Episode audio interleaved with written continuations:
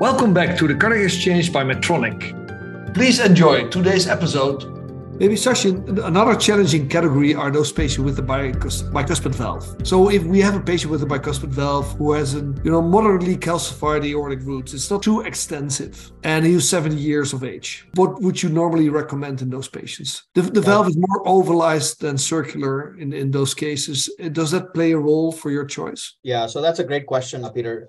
and these patients are actually not uncommon. We see these uh, uh, quite frequently in our valve clinics.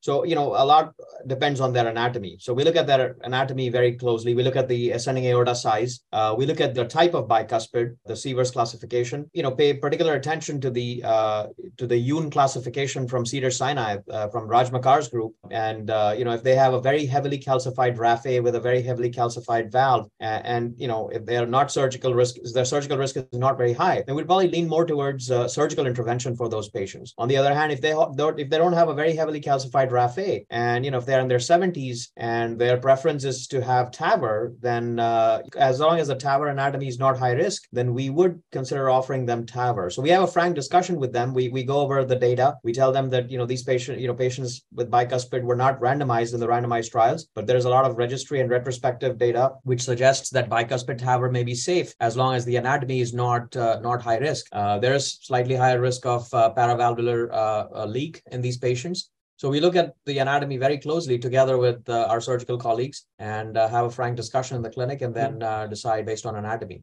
Yeah, great. So, and Brett, probably you have those discussions as well with the cardiologists at Emory. Now, this patient also has an ascending aorta of four centimeters. Does that change your recommendation? At 4.0, it would not. I mean, if they are begging for a TAVR or and they have suitable anatomy, and a TAVR is going to be a better option. At four at 4.0 i would not. When you get to the four and a half threshold and higher you really need to pause when you think about putting a TAVR in that patient particularly if their you know if their root is involved or any sort of manipulation during the TAVR is going to cause the uh, you know undue stress on the aorta et cetera. Right so, Mike, the options that you have as a surgeon, if you have an aortic root or an ascending aorta 4.5 centimeters and a bicuspid valve, what, what are the options for you? What kind of valve type would you implant? Well, again, if you're typically, I use tissue valves in anybody that's 60 or over. And if and if your root is reasonably normal size and it's just your ascending aorta, then we do what's called a Wheat operation. We repair it, we replace the aortic valve and we replace the ascending aorta. You know, most of these I do with a brief period of circulatory rest. So I can take it all the way up to the base of the innominate. I mean, generally it's a 10 minute really pretty easy to do. If you clamp, you always leave some ascending aorta behind. Obviously, if your root's getting big, then we do a Bentall, and uh, and that's fairly easy to do too. And one of the things we always try to do is make sure we implant our coronaries high, really stretch them up there. When and if we ever have to come back, we're going to have good coronary clearance, and we of course use Valsalva grafts when we do that. Right. And so, could you use the Avalus valve with a piece of Dacron or? We, we can take an Avalus valve, and we, we actually did this this week on a guy who had a metal allergy, so there's no way to use a Konect graft. And I took a 25 Avalus valve and put it inside a 28 Valsalva graft. Now you can actually use a bigger graft if you want to, and just sew it down to the same size. You want to make sure you get, you know, but the 28 is the tube part. The the sinuses are bigger than 28, so typically if you come back, you have plenty of sinus room. Right. It's very easy to do to build your own bio root. Is it, does that take a long time? No, it takes about five minutes. Yeah. Doesn't take right. long. Yeah. So you said you you implant the coronary also actually higher so that you can allow for a TAVR later on. Yeah, well, I always implant the right as high as I can because otherwise it tends to kink. But I also try to mobilize the left and try to implant it up close to the top of the, the valsalva part of the sinus part of the graft. Again, so you you get some plenty of room there. Yeah. Typically, if you have a big a big root, your coronaries have started to move cephalad anyway, and it's not too hard to move them up there. Yeah. And Dr. Sachin, do, do, or Sachin, do you experience any difficulties then later on to if you have a patient with you know the valsalva graft and a biological valve replacement to do a TAVR in a SAVR in this case? Typically not, as long as the, the coronaries are high. Uh, typically not. That's the most important thing. How, how, do you evaluate it? Whether you have enough room for to do a, a TAVR in this in a SAVR? Any specific? Just, just we do a TAVR CTA, and we do it as we always do. You know, you look at the anatomy, we do a you know we do a valve to you know to coronary distance and anything over four millimeters is usually pretty safe. Anything over eight is always going to be safe. Less than four i start to worry about it. Some people go to three i get a little nervous at three particularly if you have an externally wrapped pericardial valve. Of course the Avalus is internally wrapped. So i think going up to four is very safe. Right. I think with the with an internal mounted valve like an Avalus and the use of the Valsalva graft, as Mike said when you're constructing your bioroot, it would be pretty hard to experience coronary obstruction almost no matter where you put those coronaries because the sinus of Valsalva design is pretty big. Yeah. Yeah.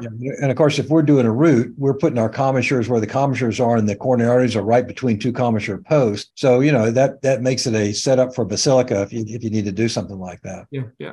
And, and Sachin Goel, so if you do a TAVR first, let's say in a 70 year old, and that patient comes back when he's 80 what do you normally consider in those patients? So again we would you know do a ct uh, at that time you know assess the uh, anatomy. One option of course is uh, a TAV and TAV. As long as the anatomy is suitable the coronary clearance is good uh, for a TAV and TAV. The other option of course is a TAVR explant and surgery. Now you know some of the literature suggests that you know TAVR explant and surgery carries high risks but you know in some in, in, in hands of you know experienced surgeons like dr Reardon the risks you know is is not very much high. And i you know he, i think dr Reardon should probably comment on this. But again we would look at the anatomy very closely. Uh, and if if tav and tav is an option we would certainly consider that strongly. Yeah. And patients that come then with a TAVR, a failing TAVR at the age of 80, and actually, if they're not an, a candidate for a TAVR in a TAVR, uh, when you operate those patients, Brad, how easy or how difficult is to take a TAVR out? You know you you you need to be very delicate so that you do, don't destroy their native tissue. And the vast majority i think can be explanted pretty well without destruction of native tissue. And then you have to peel the aortic valve leaflets. If you take your time off, you can maintain most of that normal anatomy, but everyone's a little bit different. I recently had to explant a TAVR during a type A dissection in a patient on dialysis. And between the dialysis, inflammation, pericarditis, and the inflammation caused from the TAVR around the root, that patient needed a root replacement. So it's a little different, but it's it's doable and we're and we're getting better at it. I think the real key there, Peter, is that surgeons need to learn the techniques. If you go to a surgeon and ask them, how was your first redo surgical aortic valve? They'll probably tell you why it was a little hard. I struggled. Yeah. If now you've done 100, how is it? Well, not so bad. I've now done 39 TAVR explants. We've developed little tips and tricks when we take out a self-expanding valve. We cut off a little piece of arterial tubing. We put a couple of number two silks through it and we pull it up and we basically recapsulize it and it just pulls everything to the center. And so as Brad said, the key is to be gentle and move things to the center. Don't pull or you'll rip things. Any other tips, uh, Michael, to take an Evolut out? Well, the tips to take the Evolut out is, is to recapsulize it inside uh, inside a piece of arterial tube. You have it, you have arterial tubing there. It's free. Just yeah. cut off about three inches of it. Take some number two silk at right angles. Reach through with one of your uh, tourniquet grabbers. Pull it through, and just kind of pull it up in there and it'll literally just recapsulize it. It moves everything to the center so that you can see and just keep moving things in. And as long as you're moving to the center, you typically don't tear anything. No. And and cold saline is that? I, don't, I don't even use that anymore. You don't. The capsule holds it in there. We used to try that. We we quit doing that. It just if you recapsulize it, you really don't need that. Okay. The problem is we used to try to put ice on it to see if we could crush it and keep it crushed. Well, as long as you're re-putting into a capsule, that holds it in the center. It's really quite easy. And the other trick is to get between the TAVR valve and the native leaflet, and that keeps you safe. Yeah. A special category, uh, Sachin, is the patient with endocarditis, you know, and uh, a TAVR with an endocarditis. Half of half of our TAVR explants are endocarditis right now. And across right. the country, half of the explants are endocarditis. Yeah, exactly. And is there any way that you, if the patient is not a surgical candidate, that you can treat those medically, or is that no option? These have been treated uh, medically with prolonged antibiotic therapy, and you know some of these that so-called you know sterile vegetations or sterile leaflets, you know when they've been treated extensively with antibiotics and cultures are negative, you know uh, there are reports of successful TAVR uh, or TAV and TAV in these cases, but that is sort of case by case basis. But you know vast majority of them will have uh, surgical intervention. Yeah. Brad, Brad will tell you Peter, and you know this, Peter, as a surgeon, endocarditis is different in everybody. There's some people have leaflet endocarditis, and then Brad and I will see these people that have these huge root pseudoaneurysms. Those are not going to be cured without without operation. We just operated on a guy that had a uh, previous root, bio root, and he had just basically disconnected his valve from his aorta and had a big pseudoaneurysm around his aorta. Yeah, that's I don't care what you do, you're not going to cure that without taking everything out and rebuilding it. No, exactly not. No, that's a very extensive operation. Yeah. And then maybe the last topic is uh, about anticoagulation management. You know, in surgery, there's no real good data to show you what you should do. Do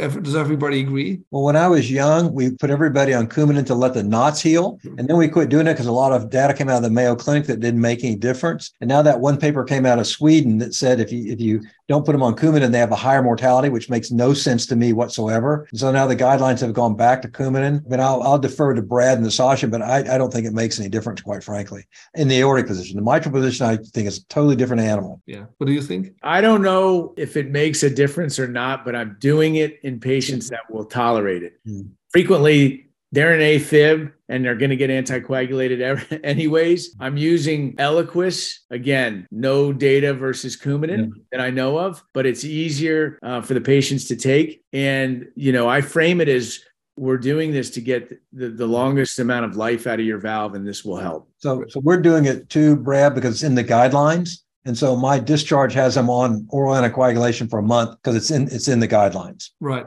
It's it's always kind of hard to go against the guidelines because if anything happens, then somebody's going to say, "Well, you, you went against the guidelines." Yeah, but I don't. I'm not sure it makes any difference, but we're doing it too. Yeah. Yeah, and of course, there's no evidence, maybe also for TAVR in a SAVR. You know, you have quite a lot of um, space between, you know, the, the different prostheses there. Uh, does that make a difference for you? I mean, I know that there's no evidence. This is a question I always, you know, think about because the POPular TAVI, you know, as you know, has two arms, right? One was the patients without indication for anticoagulation, and they compared DAPT with single antiplatelet therapy, and then the other cohort included patients who had an indication for anticoagulation, and they were randomized to anticoagulation alone or anticoagulation plus clopidogrel. And the more conservative arm, you know, therapy one, which is you know single antiplatelet therapy with aspirin in the cohort A, and the anticoagulation alone in the cohort B. So we sort of follow that, but you know the caveat is that there were few patients with the valve and valve in the POPular TAVI. if I remember the numbers correctly, it was less than 10%. Mm-hmm. So this is, I think, a subgroup of patients where perhaps anticoagulation may be more beneficial, but I, I don't think we have definitive evidence to say it is better or, or not better. But this is something that you know we will struggle with. We'll sort of you know make these decisions on a case by case basis. But you know this I think should be studied further. Yeah.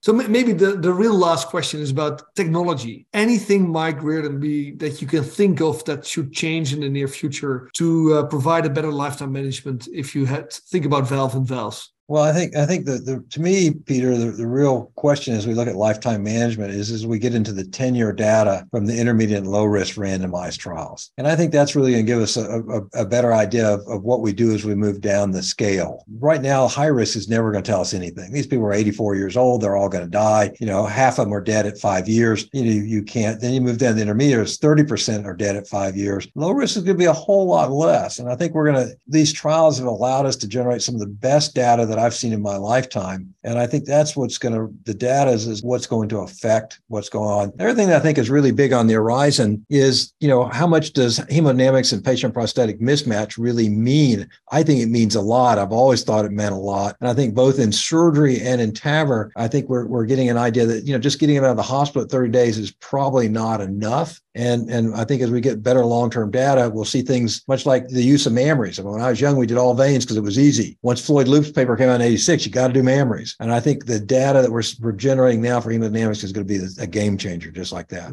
Yeah, that is important. Brett, you're looking forward to that could change lifetime management? I think what Mike said, the, the valve durability in the low risk is going to be key and will direct the conversation with a low risk young patient on SAVR versus versus TAVR? Because right now we we do not know. No. We know the surgical data, but we don't know the TAVR data. Right. And maybe Sachin, maybe you're, you're more into the technology about lifetime management in TAVR, in TAVR, or TAVR in SAVR. Anything that you're looking forward to? Well, I'm uh, certainly looking forward to learning more about you know TAV and TAV. This is a hot topic right now. You know, we, we we've done you know several patients, and several patients are sort of uh, in the pipeline for for TAV and TAV. I think we will learn a lot more about, you know, looking at the CT upfront and say there is a 65 year old patient peter that you you you know you you asked earlier. So maybe based on the initial ct you know we predict whether a tav and tav is going to be a feasible option 10 12 years 15 years from now or not. So i think we're going to see a lot more data on this to look at the initial ct and simulate this and learn more about this. And then the second point i think is you know i'm not a surgeon but the surgeons always say that the first cut is the deepest. Whatever the you know when a patient you, you see a patient you, you you treat them you know the best possible way the first time around. You know yeah. yes you can worry about what's going to happen 10 years 12 years 15 years from now but you know what is the best treatment for them right then right now is the most important strategy. Be it a mechanical valve be it a large size surgical valve with a root enlargement be it a supraannular valve with you know superior hemodynamics but the first cut is the deepest. Great. You know Sasha and surgeons always tell the truth so i'm glad you're listening.